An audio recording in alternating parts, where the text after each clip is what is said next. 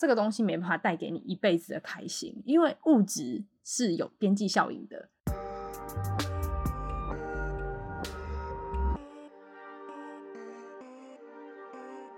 现在时间是6月21号晚间11点，您现在收听的是深迷一口气。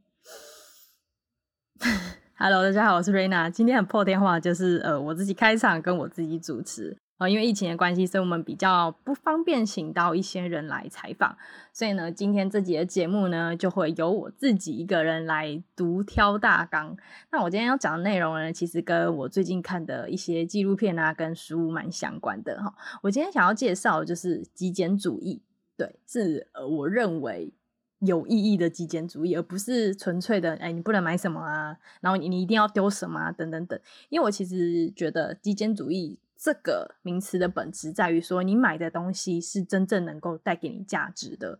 你真正需要的东西就是那些而已，而不是去购买或是拥有你根本不需要，甚至是没办法为你的人生带来更多快乐的东西。我觉得这个就是极简主义的本身，而不是在于说我今天买东西一定要买的非常有极简风，一定要买的很像无印良品那种感觉，不是，或者说我今天一定要买很贵的东西，一定要买很便宜的东西，一定不能买名牌什么等等等，我觉得都不是，而是你所买的东西应该是真正带给你价值跟快乐，我觉得那个才是整个极简主义里面的本质。所以我要介绍这个是 Netflix 里面有个纪录片，它就叫极简主义。那它里面出场主持的两个人其实也很开宗明义的就讲，他们两个人的家里面一看就很不像是极简主义的人的家，就是不是说每个东西看起来都很简单啊或什么的，可是他们就说他们家里面的东西就是真的他们平常日常一定都会去使用到，跟他们不觉得那些东西是累赘的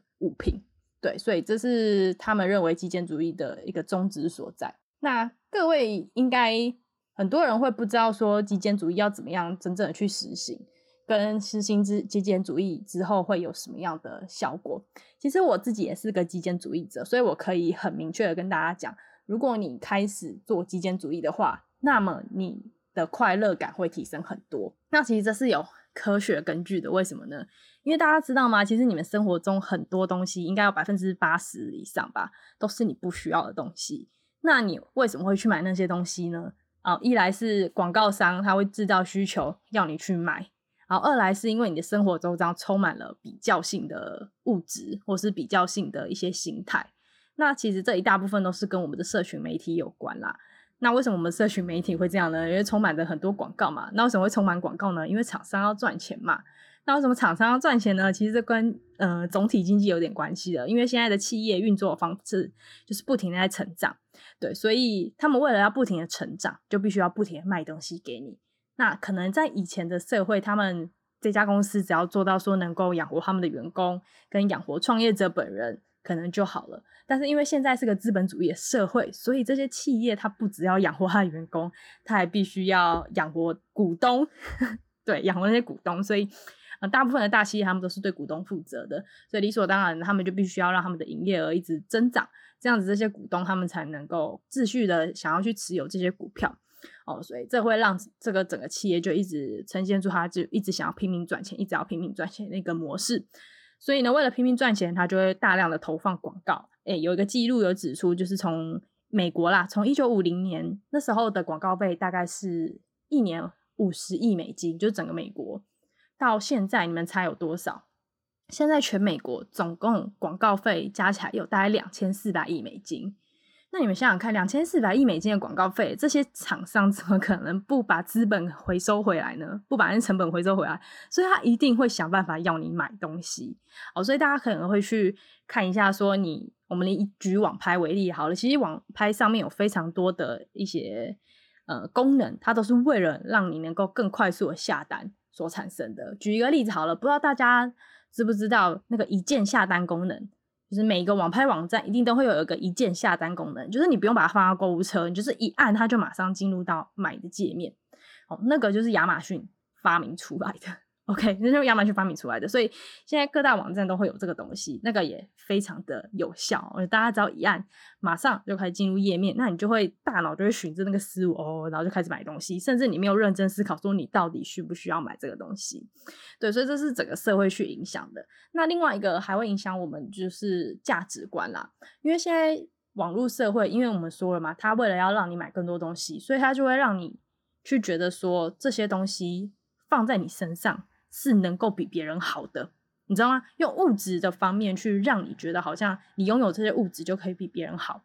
比如说你买了这辆车，你就好像比别人高贵，那你可能买了这件衣服，你就比别人有气质，那可能你买了这个包就比别人上流等等的，这些概念就一直不停的在输入到我们的脑子里。所以其实大家买东西都不是自己选择性的要去买，而是被制造需求。好，我举个例子来说好了，像我因为我蛮常在全联买东西的嘛，那我在全联买东西的时候呢，就有看到它会有那种点数换赠品，它换的那个赠品是一个什么法国还是什么国家品牌的一个很看起来很高级的餐具。那我不是说餐具不能不高级，但那个高级的餐具或是厨具啊，它如果是很好用的话，我就觉得花很多钱买它，我也觉得很 OK。 但是问题是，比如说有些东西你就真的觉得很匪夷所然，比如说它有一台机器就是专门煮蛋的，对，它那台机器就只能放2颗蛋这边煮，然后我就觉得我的发，这个东西到底是制出来干嘛的？我蛋就是买一盒直接全部丢到电锅里面瞬间就煮好了，我到底为什么要花2-3千块钱去买那个蛋的机器？而且2-3千块钱应该已经可以差不多快要可以买大同电锅了，不是吗？我那时候就真的突然有一种，这些东西真的是在制造需求给我们欸，真的是完全在制造需求。因为你们想想看，这个东西竟然它会被生产出来，虽然我说我觉得很可笑，但竟然它被生产出来，一定就代表着有人会买嘛，对不对？所以其实整个社会都是在这样子，他们就一直不断的制造需求给我们。那社群平台也是啊，像我刚刚讲的那些都是，我去买这个东西就可以让别人认为我有价值吗？有想过这件事情吗？还是说我们自身的价值应该是从我们所做的事情里面去让人家看到呢？比如说非常多人很沉迷去买那些可能他的经济能力根本就负担不起的东西，就只为了让他去融入他觉得好像很 fashion 跟很高级的地方。对，但是我必须要警告你是，这个东西没办法带给你一辈子的开心，因为物质是有边际效应的。什么意思？因为你想想看，你今天买了一个东西，你就会马上性的获得快乐。比如说我今天买了一个名牌包，我就会立即性的得到快乐，但是当下一次你再买第二个包的时候，你就不会感到那么快乐，再买第三个包的时候，你的快乐感就会又减少更多。那你为了要获得快乐，你就会开始问自己说，为什么我不快乐？一定是因为我买的不够贵不够好，所以你就会再继续去追求更贵更好的东西，那这个东西就会让你的金钱一直的流逝。所以很多有钱人他们其实活得还是很苦哈哈，就是因为他虽然薪水那么高，但他的花费比例也渐渐的一直在增高，所以以至于他的支出跟他的收入根本就不成正比。对，那就会变成这样，他会觉得自己是个高薪的人，就要去一个上流的社会，就要花那些钱，但其实这些都是不那么必要的，不是吗？甚至是说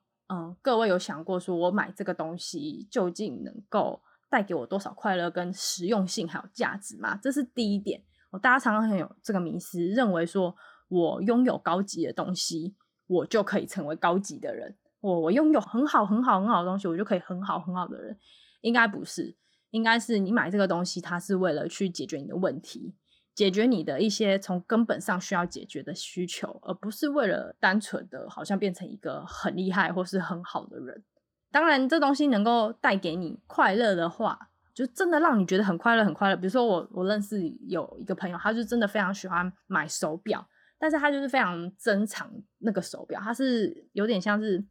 该怎么说，收藏式的去收藏那些手表，而不是为了去炫给人家看说你看我就是有钱可以买到这么贵的表。他是真的很觉得可能这只表它做工啊或者什么有艺术价值面的很高，他去收藏这个东西。那我觉得这是很 OK 的，因为你会觉得这个东西好的价值并不是来自于说我可以让人家觉得我很有钱，并不是这么敷衍，而是你真心的觉得这个东西它所里面包含的工艺啊或是意义背后的很多价值是你真正的认同，所以你才去买。我觉得这是两个是不同的关系，所以我才会说为什么极简主义并不代表说一定不能买名牌或是买贵的东西，因为大家要知道很多名牌的衣服或是包包他们都是设计师手工去制作的，所以很多背后其实是非常有价值的，没有错。但是各位要想想，你去买这个东西真的是你有去研读过那些精品背后它的比如说它的创办历史啊，或是它设计师的理念啊，或是这个材质它怎样怎样，你有真的去了解过它背后的价值再去买吗？还是你只是单纯的想要让人家觉得你好像很潮，然后你好像很上流才去买？这两个是完全不一样的。我相信如果你是真的很热爱时尚的东西才去买才去接触的话，其实你也不会让自己成为一个有囤物或是购物癖的人，因为当你要去买这个东西之前你必须要做很多功课，理所当然你就不会那么随心所欲的我买就买。毕竟你花钱是一件非常快的事情嘛，你花马上就可以得到了，但是你要去做功课去深入研究那是需要花时间的。那我觉得还有第二点，刚刚那个第一点是自身价值观的问题，就是常常会觉得自己不够好，然后就要用物质去衬托好像自己比较好这件事，但完全是错误的。就是你应该是从根本去想说我要怎么样变得有价值，比如说我可能擅长做什么事情，比如说即使是擅长讲笑话逗给人家笑啊，这些我真的觉得都很好，而不是说用物质去衬托出你这个人的价值，我觉得这是很蛮不 OK 的。那第二点的话呢，我觉得是很多人找不到解决能力的方法。 OK， 就很多人不会去自己解决一些能力，因为大家都被现在物质社会给惯坏了，你就会觉得说我现在出了这个问题我可能就是花钱就可以解决这样子。但其实很多事情我觉得与其你花钱马上去解决，不如花一些时间想办法去练习或是去试着自己解决它，那其中得到的乐趣跟成就感我真的觉得是更高的。因为我自己就有蛮切身的例子，像我自己搬家的时候啊，我非常喜欢自己铺地板跟人刷油漆，那很多人就说你干嘛不直接请人来弄就好了，那我就说因为我很 enjoy 这件事情啊，我就觉得自己把一面墙涂满涂好是一件很快乐的事情，跟就是那么大片的地板然后可以把它涂得很漂亮，用得很漂亮，然后可以就是用成我自己喜欢的样子，我觉得那是很有成就感的事情。以至于现在我就会真的是更勤劳的去拖地，因为毕竟是我自己铺的地板，这就是另外一个成就感的小小的来源。那另外还有一件事情是大家很多女生比较会经历的是，男生可能比较不知道，那就是化妆小器具，不知道大家有没有看过，很多比如说小三美日啊什么地方他们都会卖那些什么懒人专用或是手残专用的美妆小工具，你们一定在很多 shopping 的网站上面一定都会看到什么懒人专用那些。那我觉得这个东西其实蛮宠坏一些消费者的，尤其是很多人他不会化妆，我相信大部分人一刚开始一定都不会化妆，其实我自己一刚开始当然也是不会化妆，出社会的时候。那我那时候是怎么学呢？其实我学的方法很简单，我就是每天都看 Pony 的影片，大家应该知道那个吧，韩国美妆部落客啊，就是 Pony， 那我就每天看他的影片。网络上其实有很多方法可以去学啦，但是免费的资源当然你就是要学的比较慢一点，但是慢慢学起来之后你就会有一些概念这样子。但是学了这些知识之后你当然还是要应用嘛，比如说画在脸上你的手不能动或什么的，但这些东西是别人帮不了你的，你必须要自己去练习，不过很多人会被惯坏，他们就很喜欢去买什么比如说画眼线好了，很多人画眼线就很喜欢去用什么手残专用，然后就一个什么模型然后压在眼睛上面画眼线，那个画出来基本上都是真的很丑，好吧，那个东西绝对不会比你就是实际上每天这样练习练习画出来的还要漂亮。那那些美妆部落客也是一样，他们能够画那么漂亮都是因为他们有不断的在练习，那其实任何的东西都是这样子的。像我同事之前都会称赞说我的眉毛很漂亮，就我眉毛不是用漂的，但是可以画得非常的对称，他们就会说为什么你眉毛可以画很漂亮，我就说因为我每天都去画，就我从来就不会去漂眉或什么的。应该是说我身体上面的一些保养我比较不会去委托其他人花钱帮我去做，就不管是漂眉啊，然后可能接睫毛啊，还是就是美甲，这个基本上我都不做的，因为我觉得这个东西是一辈子的东西，就是一辈子的事情。既然是一辈子的事情，我为什么不试着去学习，让我的就身体保养到一个基础就好，而不是一直在不断的去追求说我的指甲要更华丽更漂亮。跟可能我的睫毛每次都要接不同的样子，因为这个东西是要陪你一辈子，但是这些服务都是有时间限制的嘛，比如说你的漂眉不可能漂一辈子然后都不用再去补，那你的指甲每一个月就要去擦一次，所以你就等于说你每个月就固定一定要一直不断的有这些消费。对，所以当你的薪水降低的时候你就会很害怕，因为你这些消费你已经成为你的习惯，你不得不做，你一定得做，但是你的薪水降低，那你就会非常的有焦虑感跟紧张感。所以很多人会一直有迷思，就觉得自己很穷自己很穷，即使自己的薪水有增加了或是他收入有变高，他还是会觉得自己很穷，因为他收入增加的同时他的消费也变高了，他觉得他收入增加他的消费就必须要增加，而且这个消费又是建立在买东西之上，买东西他买的东西就一定要更贵才能衬托出他现在是高薪阶级的那个样子，但其实并不是这样子，你买东西只要买你真的需要的，那甚至是谁说有钱人就一定不能买便宜的东西，如果它便宜好用我为什么不能买，不是吗？所以这其实有点讲太偏第二题的点了，但其实就是想要讲的是很多人买东西去解决自己的问题，但没有想过说这个问题是不是实际上你自己学习着去从根本解决会是最好的。那可能讲到这边就会有人问我说啊，你什么都不买你到底要买什么，我赚那么多钱到底是为了什么？但是我觉得大家可以把钱花在买经验上面，我觉得这是一个很好花钱的方式。像我非常喜欢跟我朋友在生日的时候出去吃饭，然后一起做一个活动这样子，而不是说就一定要送一个很贵的礼物给对方。那因为我觉得去做这些活动啊，然后在餐桌上面我们聊的很多事情啊都是成为我们的一个回忆。对，那我们花钱去建立一个好的回忆，我觉得那是很值得的，就是比可能买了一个对方甚至也不太需要的东西然后去硬送给别人还适合。而且我自己非常的就是现实主义，就是我通常都会跟人家讲说如果你要送我东西我就直接跟你讲说你送我什么，因为这是我现在需要的，我不想要别人送了我一堆我根本就不需要然后摆在家里当成垃圾的东西，但是因为你又不好意思丢因为那些是礼物你不好意思丢，那久而久之你就觉得很烦，就很多东西囤在那边。那其实这也是蛮多人他们囤物癖的一个来源，就他会觉得这个东西好像是有价值好像就是舍不得丢，但实际上他根本就已经不会再去看它，不会再去翻阅它，不会再去拿出来把玩或是去用它，但他就是觉得那个东西好像不能丢。我举一个非常简单的例子，就是结婚照好了，真的超级多人喜欢花非常多钱拍婚纱照，但是大部分的人拍完婚纱照根本就不会拿出来。如果你真的会每年翻婚纱照，我真的觉得 OK 你去拍吧，你要拍多少钱都没关系，反正你每年会拿出来翻嘛。对，那又像有很多人他们非常喜欢去囤那些可能国小啊国中啊高中留下来的什么本本啊那些有回忆的东西。像现在数位时代大家喜欢在手机里面囤照片，甚至是需要去买个硬碟另外来装。但我觉得影集里面有讲一个话真的非常有意义，我觉得非常认可，就是他说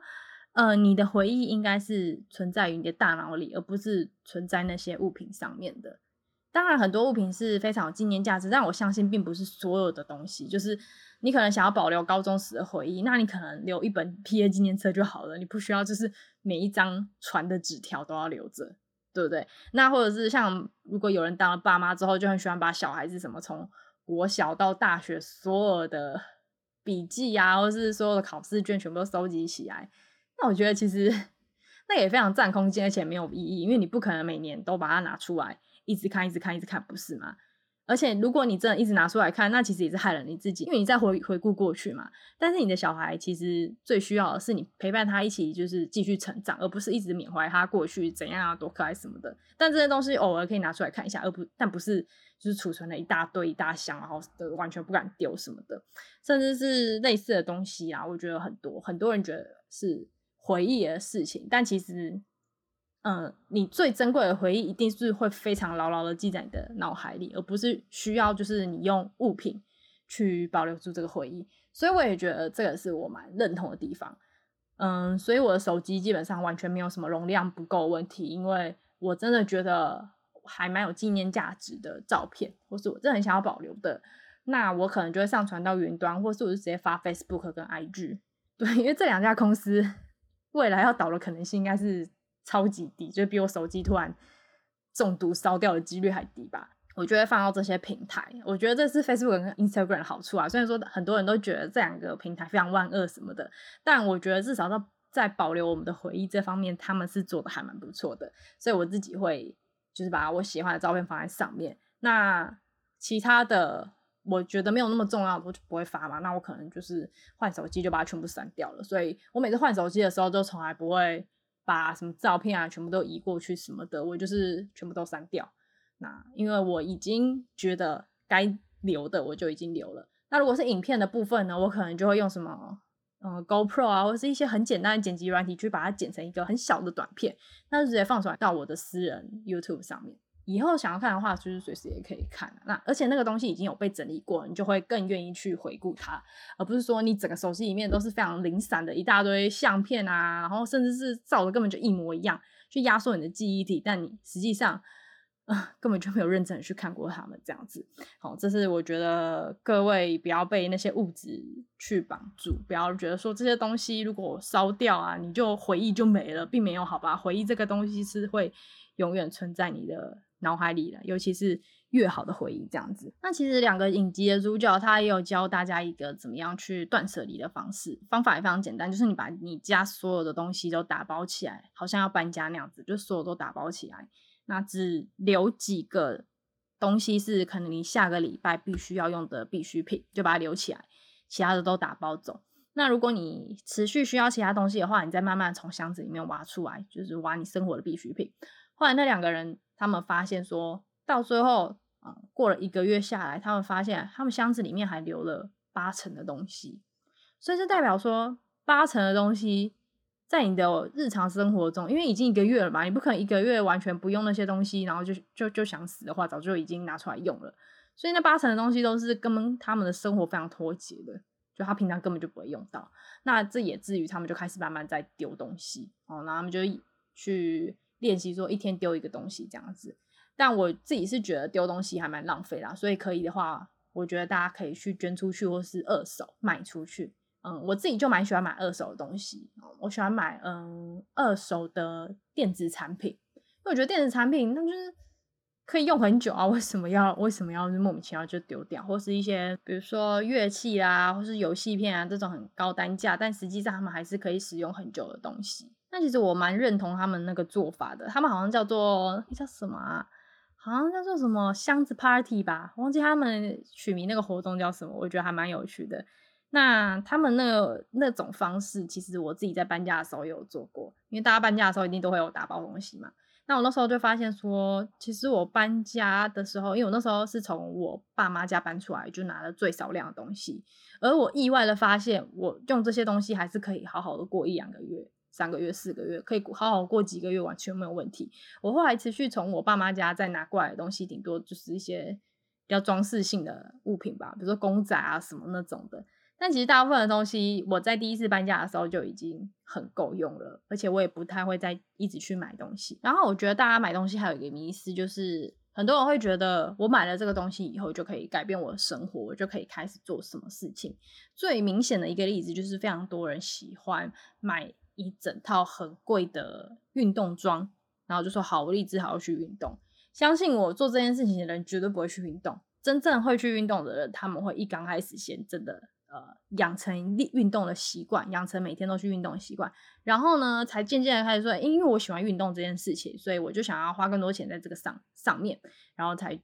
可能去购入更多运动上面的衣服等等的。但是如果你单纯是买了运动的衣服而觉得自己一定可以去运动，那相信我绝对不会达成，好不好？绝对不会达成。像我自己去健身房的衣服真的就是那几套而已，就是我觉得穿着舒适那几套。大家可以考虑一下说，如果你是想要开始做某件事情，那你觉得花钱下去就一定有用的话，那我觉得可以换个方式想，你要不要先从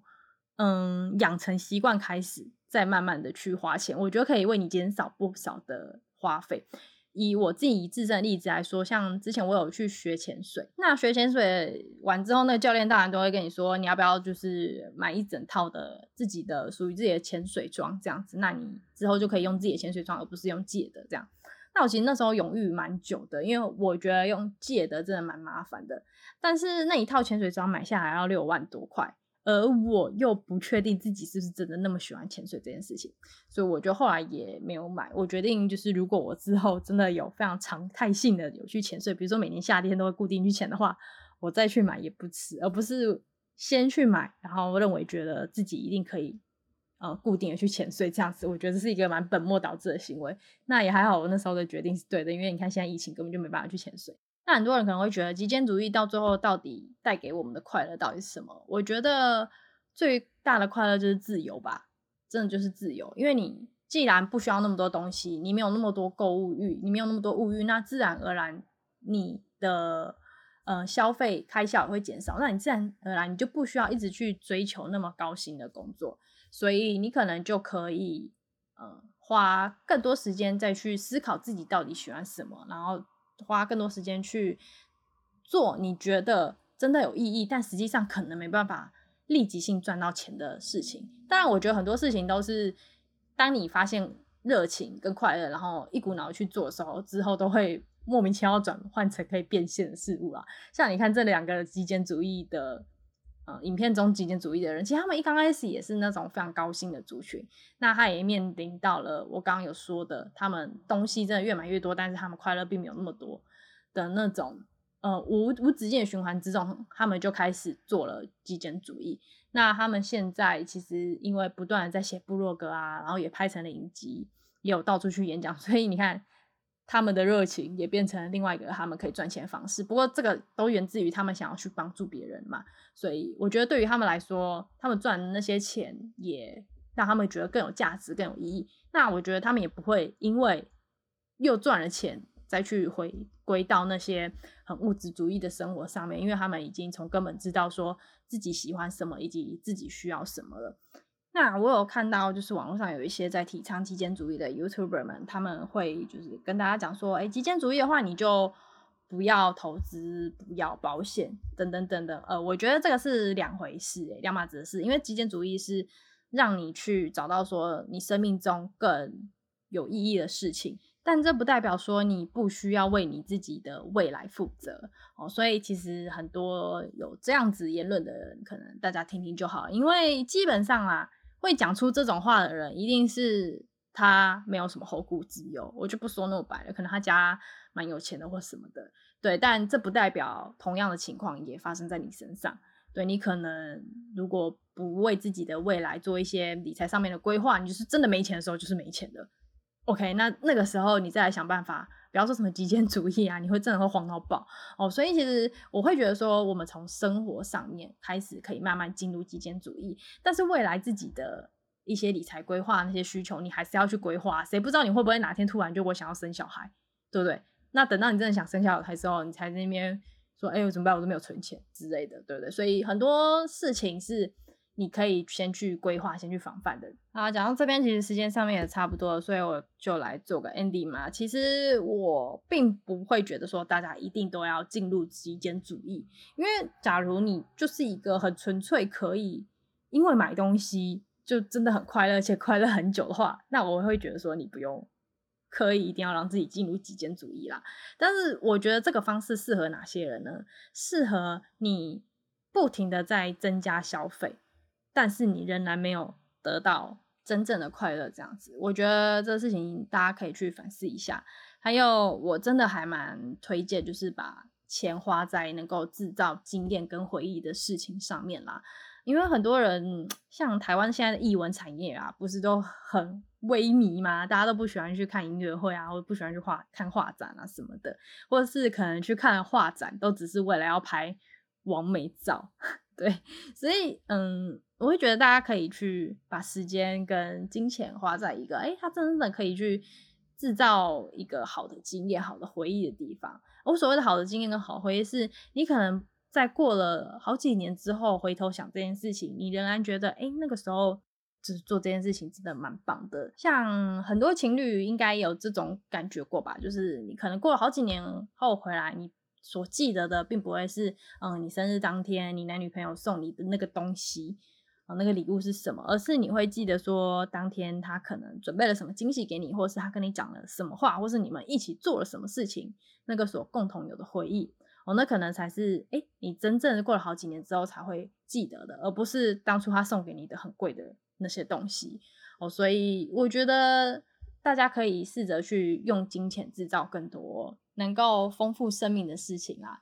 那我觉得这听起来可能有点抽象，不过没关系，如果大家有兴趣的话可以去看一下 Netflix 的那个纪录片，我相信你们可以从里面悟出更多内容。 OK， 那因为时间的关系，今天的节目就录到这边咯。那我们是深 V 一口气，我是 Raina， 如果你对我们节目有兴趣的话，欢迎在 Apple Podcast 或者是 KKBOX Spotify 然后 SoundCloud 上面都会有我们的节目。那喜欢的话就是不要吝啬订阅我们的频道。那如果你是 Apple Podcast 的使用者的话，拜托就请给我们5颗星的好评哦，你们的好评是我们成长的动力。好，那今天都在这边咯，大家拜拜。